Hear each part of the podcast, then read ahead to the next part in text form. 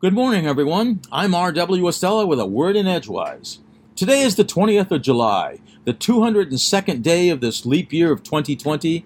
Ahead of us are 164 days until 2021. Toward the end of last week, the number of confirmed COVID 19 cases worldwide was nearly 13.9 million, an increase of over 1.6 million since the week before. The number of confirmed cases in the United States near the end of this past week was approximately 3.6 million, an increase of almost 400,000 cases since the week before.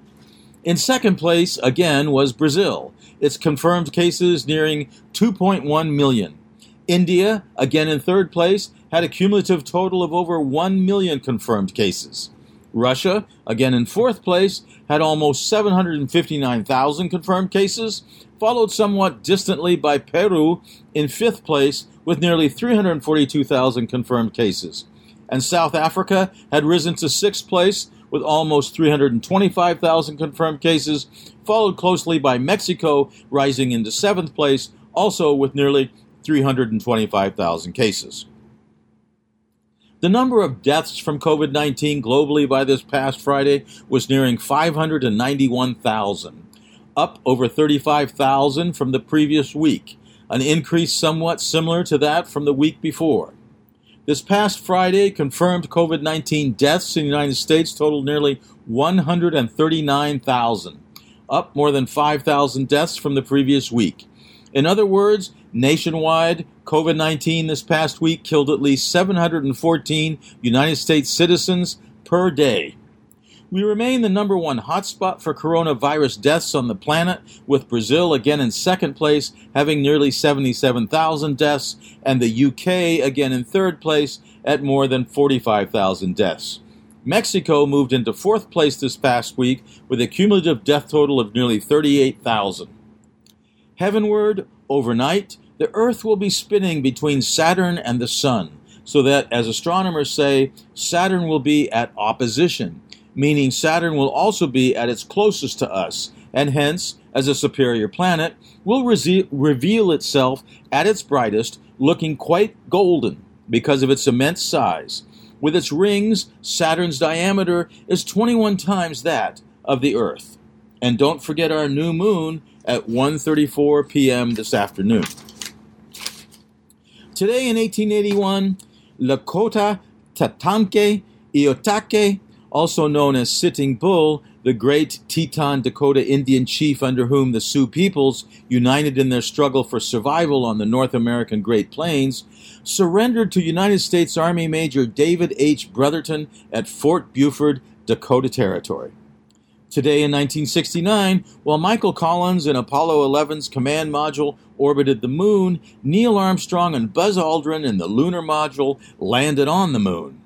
Many Earthlings were watching their black and white screen television sets as Armstrong and Aldrin exited the lunar module, slowly stepped onto the moon's surface.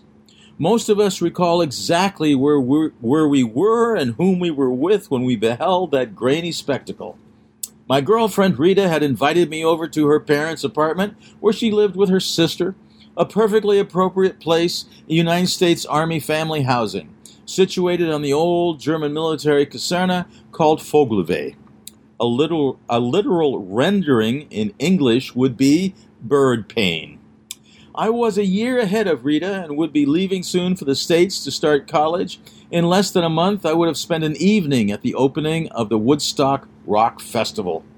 Today in 1947 in Autlan de Navarro, Mexico, Carlos Santana was born. He began studying the violin at age five, but by the time he was 14, he was playing guitar for spare change in Tijuana bars. At age 20, during San Francisco's Summer of Love, he headed for the Haight Ashbury, soon forming with organist R- Gregg Rolie and bass guitarist Dave Brown the Santana Blues Band, blending African, Mexican, and Cuban melodies with California rock and modern blues. After adding Jose Reyes on drums and trumpet, the group became nationally successful as simply Santana, whose first two albums, the eponymous Santana and Abraxas, made their way into almost everyone's record collection. One of the most popular of their early tunes remains Oye Como Va, an absolute natural for the times. The translation, hey, how's it going, is about as hip as it gets, then and now. If we ask that question these days, lots of answers arise, percolating up from the churning vortex of Corona Geddon. Hey, how's it going, Georgia? The answers will vary depending upon what level of bureaucracy is queried. Ask the state's governor, Brian Kemp, for example. He's suing Keisha Lance Bottoms, the mayor of Atlanta. She's got a mask mandate in place, and he doesn't like it. Georgia is a hotspot of COVID 19, a state with plenty of trouble in a country with plenty of the same kind of trouble.